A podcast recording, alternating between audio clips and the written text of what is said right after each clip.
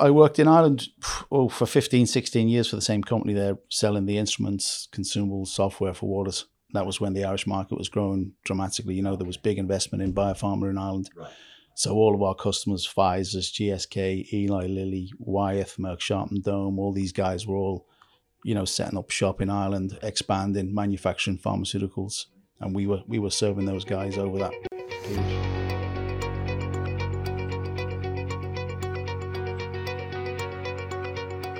Guardian Irish Business Podcast is a tour around the entrepreneurial industry here in Dublin and across the country. We have the great privilege here at Guardian of working with some of the most inspiring and influential small businesses in Ireland and the people that run them, who are forming and shaping the future of many different sectors of the Irish economy. I thought it would be interesting to chat to and learn from these people, which we do every day, but memorialise it in a podcast which could then be shared with our friends and clients and you, the listener. Our next guest is a man who spent his entire career in the biopharma sector as managing director and then formed his own company, which he then successfully sold in 2020, despite being in the depths of COVID. Ladies and gentlemen, Andy Pepper. Andy, what brought you to Ireland? Because I know it wasn't for love. Uh, Angela is a Scouser also, your wife? No, not true, Colin. Okay. Born in the Rotunda, family lived in Rathbeale and Swords, Right. um, but she was, I suppose, schooled and spent most of her childhood and early career in Liverpool. So we met, we met in Liverpool, Okay. married in Liverpool, and then we moved to Dublin in 1990. Right. Long time ago. Yep. Right. Right. And you're there. You're there since. Yep. Good. Yeah. You, you haven't lost the accent anyway. Uh, so Andy, take us back to the start. What was your first job in the industry?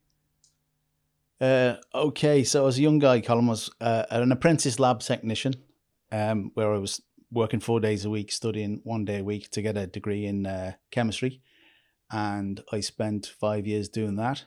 And at the end of the five years, got the degree, and that's really where I started my career into kind of science and chromatography. So I spent the last year of that kind of apprenticeship studying chromatography and getting the expertise in around chromatography. Break it to me. What's chromatography? So chromatography, uh, if you did any basic chemistry in school, I suppose it's a separation science. So you have a mixture of materials, and chromatography separates those materials into individual components, and then you use instruments, software, technology to identify them, how much of them is there. So in our space, the, the pharmaceutical is a mixture of chemical compounds. We help them separate them, identify them, quantify them, and that's that's a core part of our business. So give me a very brief synopsis of your career then from so you were in, in a lab. Yep. When did you leave a lab and what attracted your Yeah, so I was wo- running all the instrumentation in the lab in the last year, and one of the big manufacturers um, of the instruments had a job opportunity. I was working closely with them. They came to me, approached me, and said, "Look, we need a sales guy in the northwest of uh, of the UK. Are you interested?" They took me in, and that was my step from the lab, the bench, as we call it, out to the commercial world. Got a job, company car. what type of age were you then? Um, I would have been twenty two or three. Okay. Yeah. And I presume financially that was a good move, leaving a lab type environment. Yeah, well, I suppose the attraction then was the company car and you know sales bonuses and this kind of stuff and getting to travel around. And uh, and dare I ask, how did you get to Ireland then? What was the, the move that brought you to Ireland? Yeah, so that that manufacturer was a company called Waters. They made the instrumentation. They were the market leaders. They had a distributor in the Irish market, and they asked me to cover Ireland as part of my territory. So I was supporting the Irish distributor as well as working the northwest of the UK. Right. And then that Irish distributor, their business was going gangbusters in the early nineties. They were growing rapidly. They needed somebody. They knew the wife was Irish. They knew we used to come over to Ireland, and there was a job offer there. Right, right. Was Angela working in the in- industry at the time herself, or Yeah, she was working. Yeah, she was working for Pepsi Cola actually in the UK. okay? So there was a job opportunity here, perhaps, or Pepsi Cola were strong in Ireland too. There wasn't. She we came over and we just took the took the chance, sold up and moved. Yeah. Uh, coming to Ireland from the UK, what did you find the major differences were? Um, the major difference. Well, driving around the country was a challenge back in the nineties. driving from Dublin to Cork was or Kinsale. You know, to get to Eli Lilly in Kinsale was four and a half five hours. So you, you know, if you're getting your first sales call in at nine thirty, you were up early and on the road to get down there. And so the traveling the roads, we didn't have all the motorways; it was all the the N roads. So I put a, a lot of miles on the car. I had a, uh, you know, a Mazda 66 diesel Colin. You remember? Which was a very nice car at the time. I used to drive, you know, 50, 60,000 miles a year, getting around the country in every county in Ireland. You know, there were, I mean, the main was, you know, Galway, Limerick, Cork, Waterford, Dublin. That was that was the kind of ring. There wasn't too much in the northwest then, but um, that was the loop we used to do. And Andy, in sales, and I know it's a specialized sector you were in, the biopharma sector, but did you find the lack of your social network, having not gone to school or college in Ireland, did that affect you, or how did you get over that? Yeah, it it, uh, it didn't affect me, but it was certainly. Uh, but the Irish, you know, they're friendly. They take it in. They realize this guy is always from Liverpool, young guy. You know, obviously uh, likable, easy. I, I knew my stuff, so I wasn't coming in trying to, um, you know, Show learn, off or- show off or anything. I knew my Okay. stuff. I knew I was solid in the in the technique and the products and the competition. Um, the company I worked for though was already in the market since the eighties, so their brand the recognition, the door was there when I was ringing and knocking on the doors. I'm from AGB, boom, they, they let you in because they rep, you know, they, they understood the company, they knew the company. So the doors were open. Um, Right. You just had to push it A little had to bit just more. push a bit harder and, Very you good. know, Okay, so it was a good brand name there and uh, recognized and reputable, so it certainly helped. Yeah, just particularly interested as regards that because going back 30 years, there were still weren't an awful lot of uh, English people in Ireland, and to come over, big move, say goodbye to your family and, and your social network there. So, yeah, no, it was good. It was, it was great. It was great to be traveling around and in the, you know, socially in the evening times, the hotels and and golf or wherever you're into surfing, sailing, you could do whatever you like. And and from Waters, then what was the, ne- the next move? Well, I worked in Ireland oh, for 15, 16 years for the same company there, selling the instruments, consumables, software for waters. That was when the Irish market was growing dramatically. You know, there was big investment in biopharma in Ireland. So all of our customers, Pfizer's, GSK, Eli Lilly, Wyeth, Merck Sharp and Dohme, all these guys were all, you know, setting up shop in Ireland, expanding, manufacturing pharmaceuticals. And we were we were serving those guys over that It- It's great to hear you speak of such uh, multinational, large companies 30 years ago, and you were selling to them. They were in Ireland that long ago, and it's testimony to, to the Well, Pfizer has been Pfizer has been in Ireland, I think, since the seventies down in Ringaskiddy. They've been manufacturing there. One of the early guys. Yeah. Why was the industry taken off in Ireland uh, in at that time in particular? Yeah, so all the, all of the big, you know, top fifteen biopharma manufacturers were all moving into Ireland. It was it was one thing, call them tax incentives. You know, so they're all getting the uh, R and D tax well R and- D tax credits. The land well, the land was probably cheap for them to come and set up. They could get well qualified uh, scientists out of all of the third level universities around the country. Um, speak English.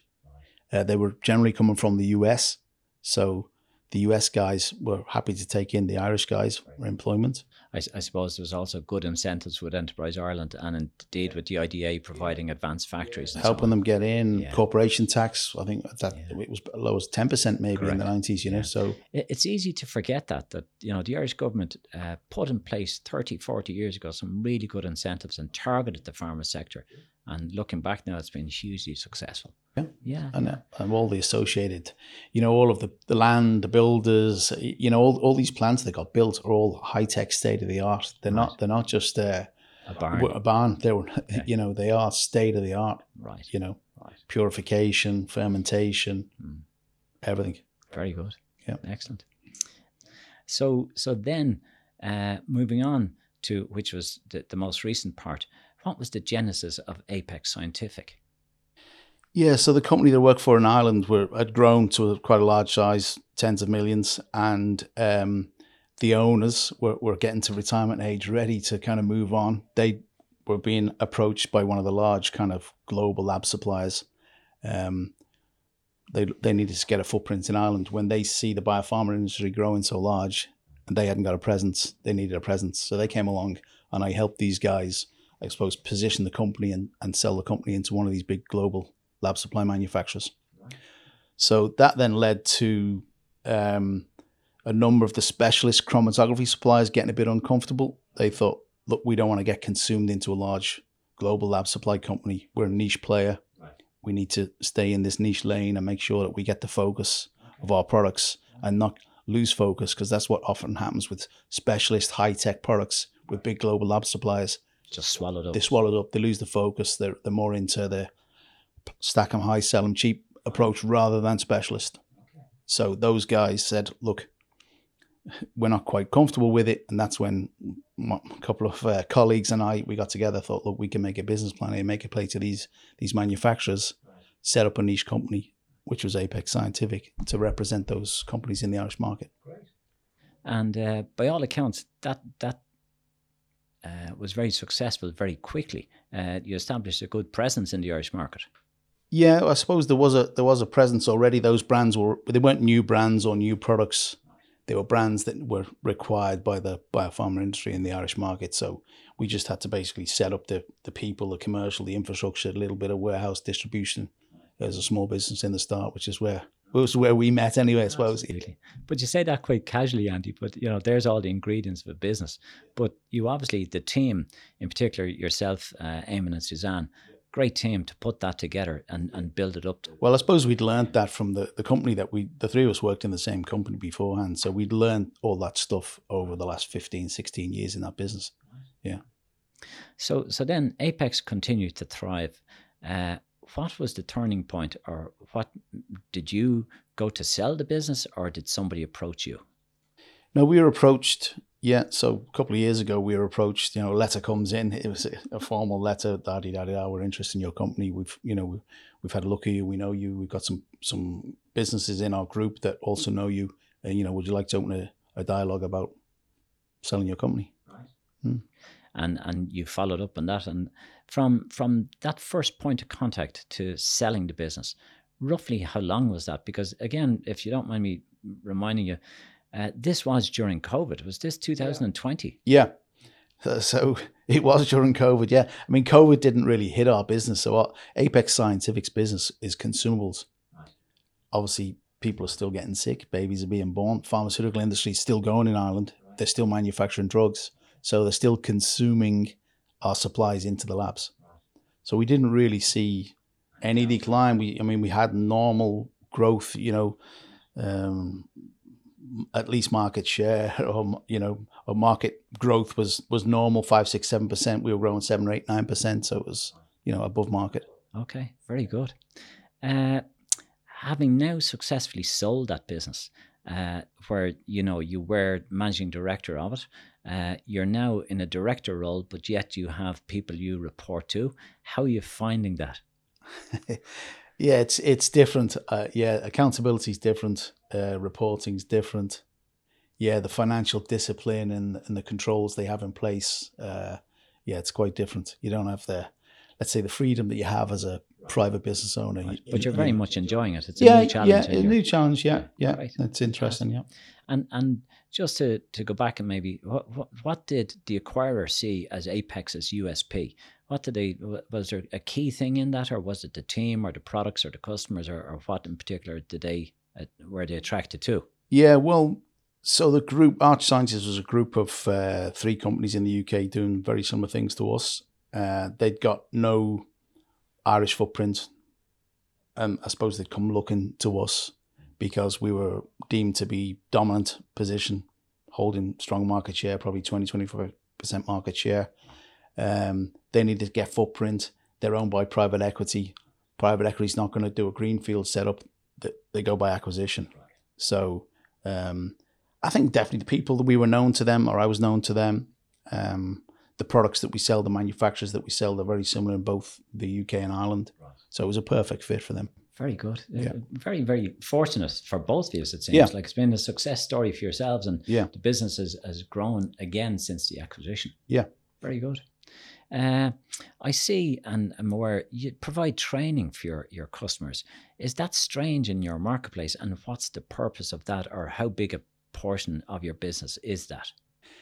Uh, so it's a small portion of our business. It's probably less than ten percent, but it's not abnormal. It's normal. I think. I suppose people in our space, you know, we sell technical products to, to lab technicians, to scientists. So the product needs support. Uh, you know, they're running instrumentation, they're running software. There's lots of different chemical conditions going on, and these lab te- technicians need to be trained, shown how to use the systems, how to use the software, how to use the consumables, what happens if it goes wrong. There's lots of method development, lots of troubleshooting. So we offer all kinds of courses in method development, troubleshooting. Very good. So you're really a good technical reference point and support for your for your customers as well. You're not just box shifting. Yeah, no, everything's very, you know, the, the marketplace, it's compliant, validation's key, calibration's key, GMP, FDA regulations. Uh, you're all in a controlled environment. The users have to be trained. So, you know, you can't allow an untrained user to run a hundred thousand pound instrument and produce results if they don't know what they're doing. Yeah. Very good. Uh, looking back, and you're by no means finished your career, but to date, what's been the your greatest career achievement? Um, so as a, I suppose I've always been a salesman. You know, I had a role as a European sales director, and uh, I was responsible for the biopharma uh, customers across Europe. And one of the big customers was Sanofi Aventis. So we spent a couple of years, you know, working with them, negotiating with them, and uh, you know, it was a tens of million dollar transaction over three years where we became the preferred supplier to Sanofi. So that was my single biggest uh, transaction. And dare I ask, back in that time and that environment, was that a six months negotiation process to secure the deal? Oh, a bit longer, probably six to 12 months. Yeah, negotiating with, with French guys, German guys, and procurement guys. Takes a lot of patience. Yeah, definitely. Okay, and an application. Uh, yeah. Uh, very good. Well done. Uh, looking back on your career, uh, what advice would you now give your 18 year old self starting off as that laboratory technician, or indeed before that, or, or what would you, what advice could you give? uh, well, I suppose, yeah, li- you know, absorb, listen, learn, take in the stuff, become, you know, as knowledgeable as you can about whatever it is you're interested in. You know, that was my thing. I always felt uh, I was as good as anybody about the technique. I was as good as anybody in the competition you know, make sure you know your competition, absorb all the information, get the qualifications done, and then, you know, watch and learn. I also you we we didn't touch it, but also having a mentor was also you know if you if you see somebody that you know you, you like and respect and they're good, watch them, listen. Learn. And did you find a mentor? I, I did have a um, yeah in Ireland. I did I had the business owner in Ireland when I first started. There was a guy who was private company entrepreneurial, very good guy. You know, lots of good ideas, lots of good vision and you learned from him. Learn from him, yeah, yeah It's, it's brilliant to do, yeah, you know. Yeah. It's brilliant to, and looking back, you only realize that perhaps. Yeah, you don't. When you're younger, you don't realize it, no, but if you know, no. it's. Uh, yeah. He, he, used to say to me, you know, you you've uh, two ears and one mouth. Yeah, so use them in proportion. yeah. What's your mentor's name? Uh, so it's a guy called Joe Rowley. He was the kind of one of the principals and founders of AGB, the company that first hired me when I came to Ireland. Right. Yeah. Right. Okay, so AGB is a huge company now, and Joe was a founder of that. Yeah, well, it's not that brand's gone now because they were acquired by the Global Lab Supply we talked about earlier on. Okay. So that that brand's gone. The company is there, right. um, but they've relocated, they've expanded, and they're long gone. That was back in two thousand and five or six. What did you learn from that mentor? What things stick out in your mind now, 20, 30 years on? Um, well, he he was very good at at um, building relationships with with the suppliers and manufacturers and customers. Uh, he was good at both the business and the social aspect of it. You know, he understood that people had personal lives as well as business lives, and uh, you know, he he he had got he was a scientist, so he knew he knew a lot about technology and science, but he also knew a lot about the industry and the marketplace. So that was his whole thing, being able to, you know, see opportunities, identify opportunities with the customers, and then, you know, realize that there was a a product opportunity. And we, we used to travel to the US and we used to go to Germany and all these trade shows around the world to identify looking for products that would fit the pharmaceutical market in Ireland. And we'd go and set up shop and attract these manufacturers to, to come and do business with us and distribute for them in the Irish market. So a lot of a lot of that whole building relationships with suppliers and customers, identifying products, identifying markets that's that's what stuck with me. Yeah, no, I think it's fantastic uh, to to learn. As a young person, you, you look at these old people and what would they know? But in actual fact, they've life experiences, career experience, a lot. Very, very good. Uh, what's the biggest challenge you're currently facing? Yeah, so I suppose uh, they call it integration. Uh, the, these um, PEs or venture capital guys, you know, they they make an acquisition, and now you've got to integrate that acquisition into their business. So we're, you know, we're a smaller company going into a larger company. So uh, we've got to get on their IT systems, in their finance systems, make sure payroll is right, HR is right, pensions are right. Um, uh, you know, we're, we're, we use a, a CRM system which is different to theirs. So all of the commercial customer knowledge, customer information, we've got to kind of get that organized and migrated into their system. So that you need a lot of IT support and you know so with that that's kind of distracting consuming but it's you you got to get through it you've hit on something very interesting there you, you you've mentioned several times relationships right looking back over the last two years so much has gone virtual and in in the your company's role selling to customers uh, do you feel that relationships have been weakened or indeed are you putting an ethos back into business get out there and meet the customers or what's what's happening yeah, we. I suppose we've been able to get through using Teams and all the rest of it, but we're, you know, our, there's a lot of touch and feel to our products. You've got to get in front of people, and yeah, we are trying to aggressively get that activity back. I mean, it, it didn't, it didn't negatively impact because the customer also expect you to just deal with them over the, the computer. Sure. Um, and now it's starting to open up. We're only literally, we're probably only at 30, 40% of the call rate face to face but you see it and, and as a policy you'd see that as coming back and that's critical to, to the business. Yeah. You would you would ask yourself questions though. Do i need all these reps with these company cars and phones and laptops? And my business didn't tank. Yeah. so you're starting to question yourself. Is it a different model? Is it a different business model? Is it a different type of person that can actually but physically if you've got a product you can't touch the product and no, see the product and yeah. see the quality of a product. Sure. I think the danger would be if you if you try to change policy and it didn't work out and in 18 months time you said this is wrong. You may never recover it so get it back yeah. It's it's always more difficult to recover it yeah. So again going back to the two years in covid uh, had you challenges there specifically to supply chain or you know it seems that you you had sufficient product to supply your customers had you any supply chain problems no no i think uh, our supply partners they, I mean, they their business went through the roof because everybody was buying online, as you know. So I don't think the supply chain getting product into Ireland wasn't the problem. We had more of a problem with Brexit than we did with uh, COVID. Okay. And the change in restrictions for even products that we didn't buy in the UK were actually coming from Germany, but they through, tr- the, UK. Through the UK. Yeah. So the administrative paperwork side and the extra little bit of cost and time that slowed us a bit. Sure. Um, but we we stocked up the month before and made sure we had you Very know, good. kind of get us I through that window. Brexit has been a total disaster for an awful lot of companies in Ireland, and you know it's added uh, three months stock holding onto an, uh, many of our clients. Yeah. Added a month on, six weeks on to the supply chain. It's been a very, very yeah. challenging time, and I think yeah. the Irish economy has done really well uh, to get over this. You know? yeah, yeah, yeah, it's been pretty good.